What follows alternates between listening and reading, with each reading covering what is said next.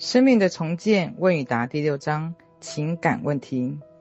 刻薄、恐惧、愧疚、怨恨、耻辱。当我终于将心里卸下这些沉重的负担，这种自由的感觉简直太美好了。于是我原谅了我自己和他人，于是所有人都获得了自由。我愿意放弃所有曾经的恩怨是非，我不会再让历史的阴影多停留，哪怕一分一秒。我愿意原谅我自己，曾经那些负担背了这么久。我还原谅了我自己，竟然不知道如何爱惜自己和关心别人。每一个人都要为自己的行为负责，我们曾经付出的，生活都会还给我们。所以我不需要惩罚任何人，我们都遵循着内心的法则生活。我开始督促我自己清理身体里不懂得宽恕的那部分，让爱充满内心，然后我再生了，完满了。情感问题最大痛苦之一就是每一个人都会有愤怒、伤感、孤独、愧疚、焦虑或者是恐惧的情感体验。当这些情绪持续的影响我们的生活，让我们无法释怀的时候，生活就会逐渐变成这些情绪爆发战场。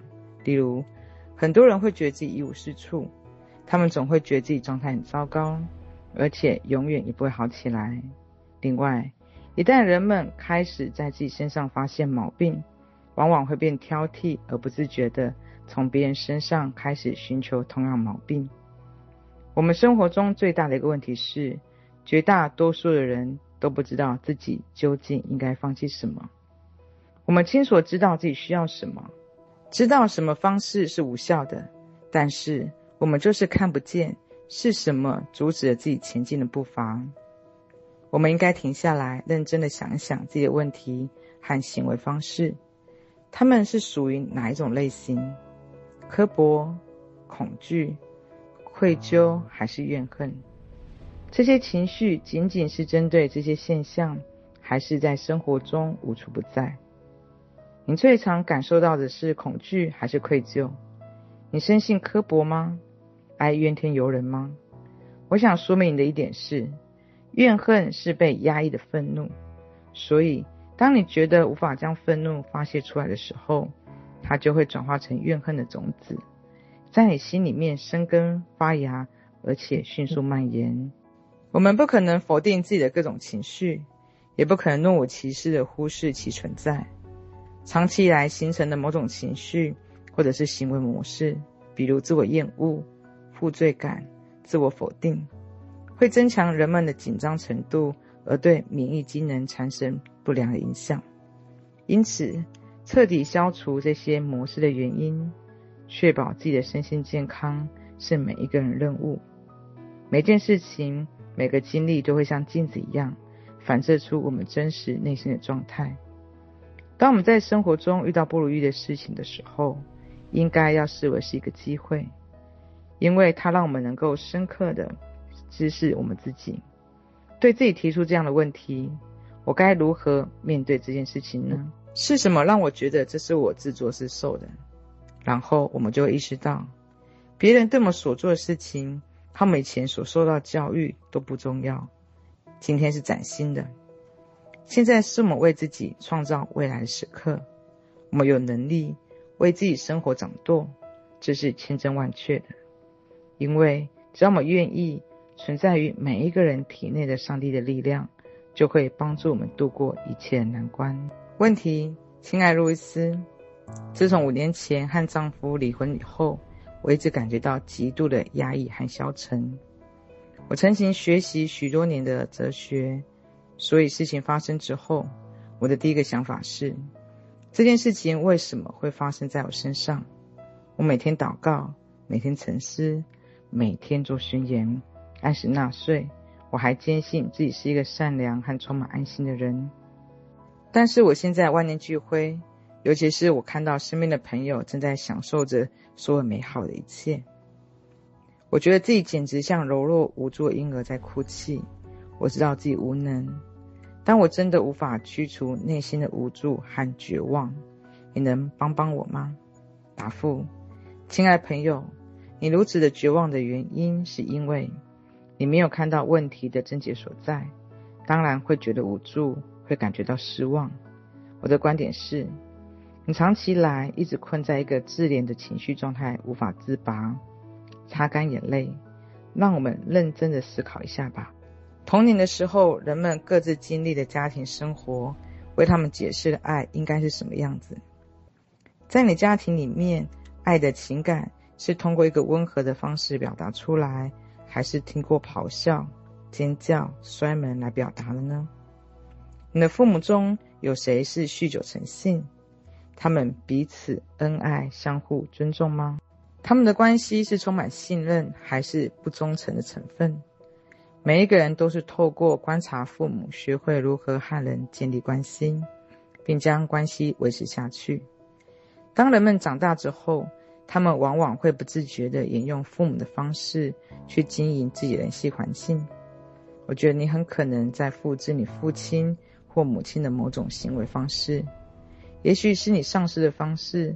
这样，只有当你在内心完全放弃这种方式，你才能够彻底的改变现状。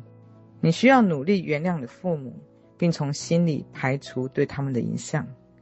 当你改变自己现状的想法是认真的，生活自然会为你指引方向。相信我，不必急于和别人建立恋爱关系，你应该先学会爱你自己。当你能够从内心接受自己，并热爱自己的时候，别人才能够真正的爱你。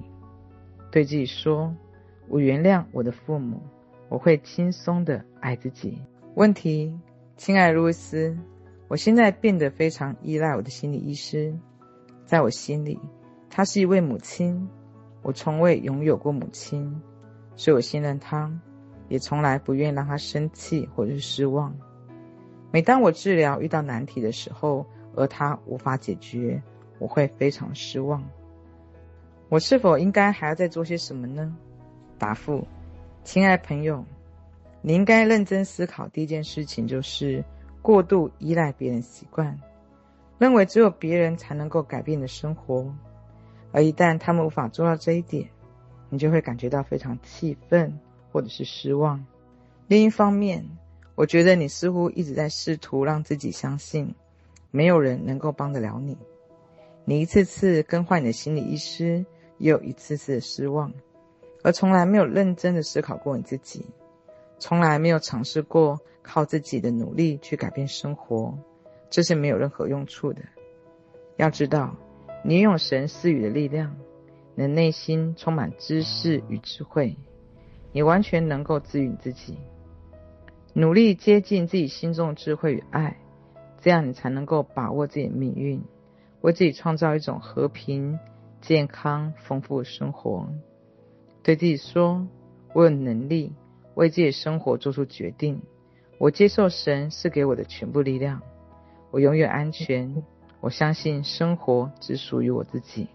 问题：亲爱的路易斯，我写信给你是因为我快崩溃了。我接受厌食型的心理治疗已经整整9年了。我不知道花了多少时间阅读相关书籍，努力改变自己信念，但同样无济于事。我读了你写的书，听过你的讲座录音，也试过你的一些对自己说的话，但我从来没有办法能够真正的改变自己没有救的感觉，从来没有。我一点也没有夸张，我快要放弃生活了。答复：亲爱朋友，你是一个生命里充满能量的女人，你的力量比那些医生、护士的力量都更强，甚至比书、录音带力量更强。没有人能够强迫你去自我治疗，你真的很了不起。说不定最近哪一天，你就会把这股力量转化到你自我治疗当中，而不是自我毁灭。在这个世界上，没有人谁能够对你的打击能够超过你给自己打击。从你的来信分析，你恰好是善于打击自己那种人。现在关键问题是，在你的内心世界有什么东西如此可怕，以至于你要用这么严酷的方式来惩罚你自己？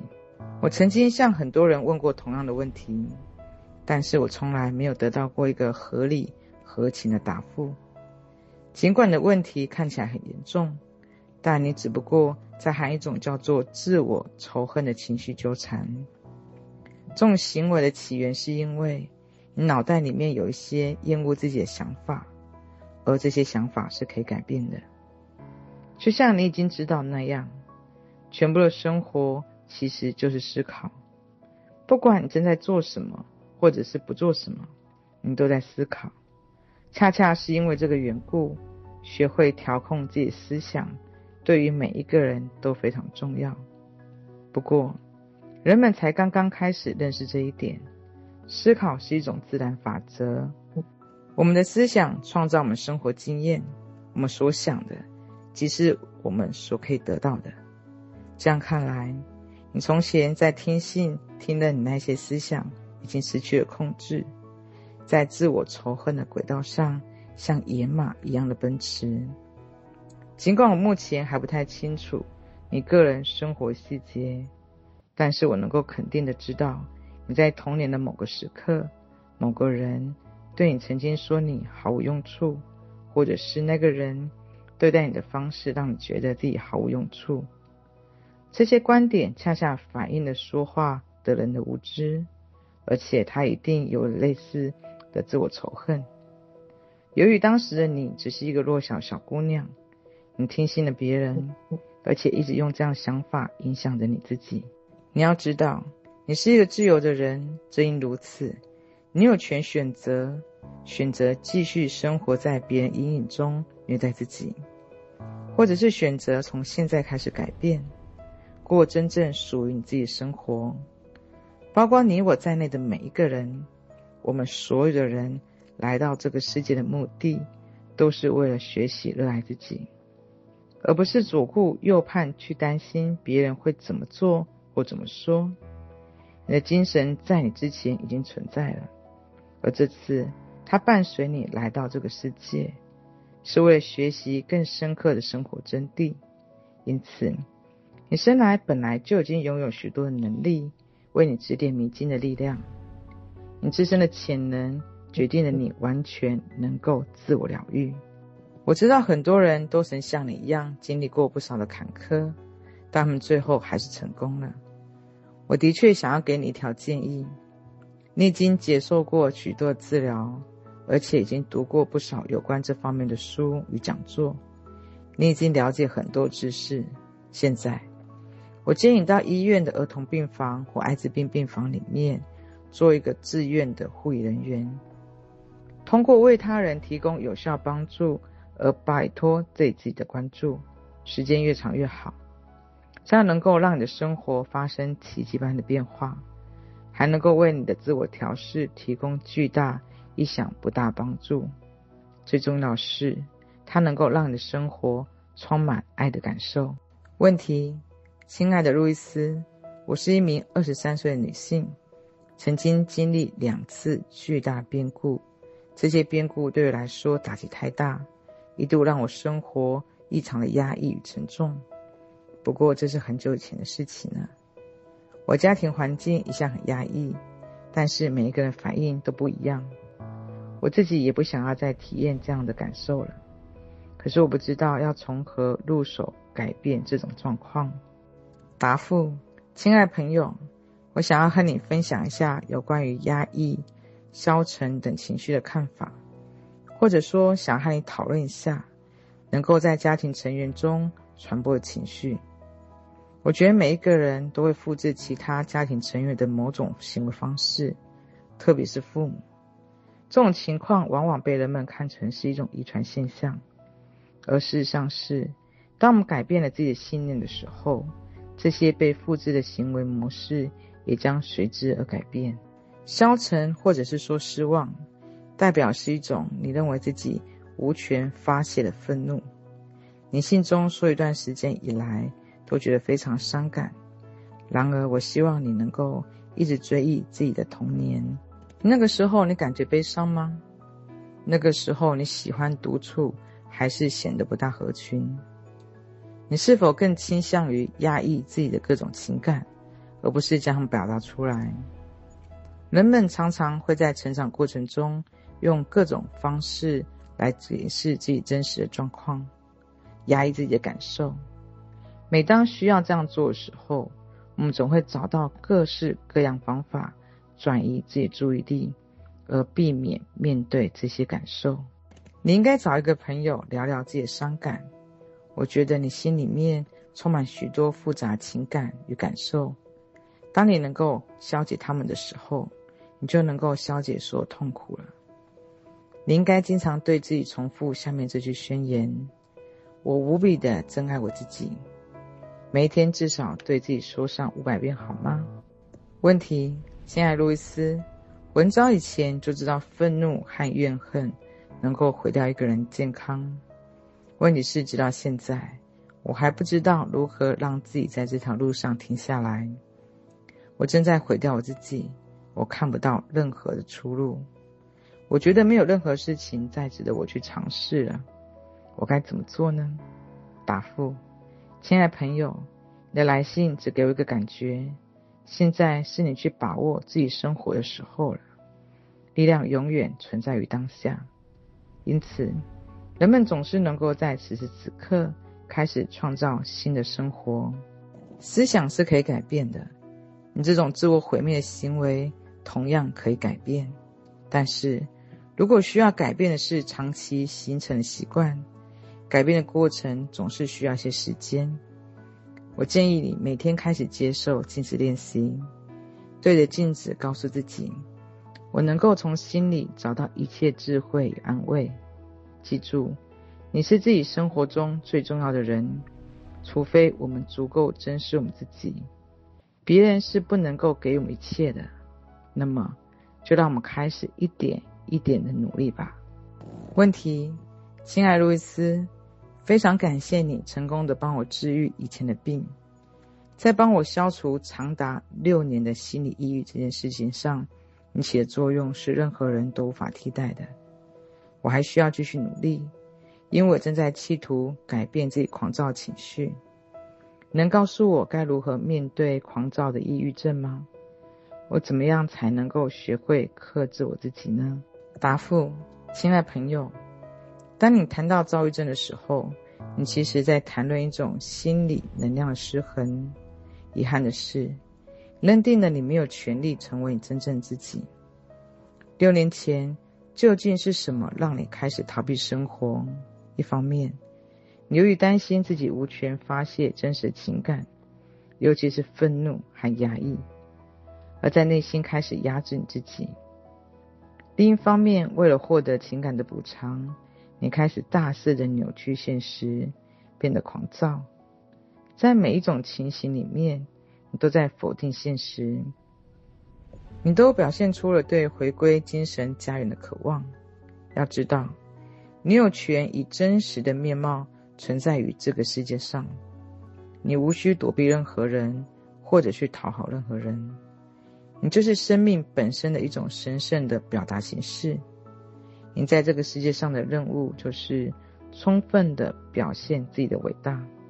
告诉自己，宇宙就是我的精神家园，生活以它全部的内涵给予我爱与支持，这是你最深刻最真实的存在基础。你必须对自己的心灵听到这些声音，并且接受它。虽然我的书和录音能够为你提供一些帮助，但是我还是认为你有必要接触专业的心理咨询人员。情感健康宣言：我的生活充满无尽的爱、光明和快乐，我的世界充满了美好。我获得了自己的力量，我用爱为自己创造一份真实的生活。我的智慧在不停的增长，我如此美丽，每一个人都会给予我爱。我永远处在积极的变化过程之中，我爱我自己，赞美我自己。我相信生活，因此我非常安全。我知道自己是一个独特存在，我接受这个事实。审视自己不会给我带来任何伤害，生活总在支持我。